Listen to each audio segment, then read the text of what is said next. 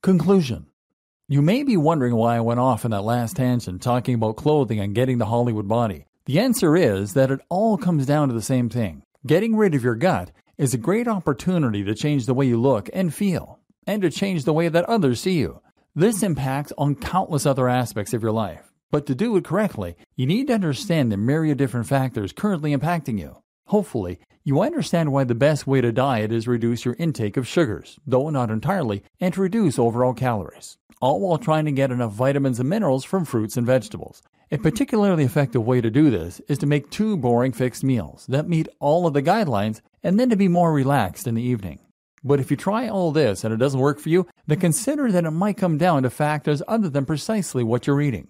If you aren't getting enough sleep, if you're overtired, or if you're stressed at work, then you will damage your hormonal balance, and you will have no energy or willpower left to eat and train right.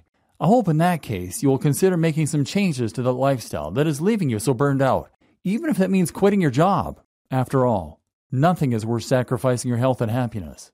And as we've already seen, agreeing to accept this kind of lifestyle will only result in your mood and your health being beaten down further and further over time. It's time to stand up and take back control over your own body. From there, you will then be able to start transforming your entire look.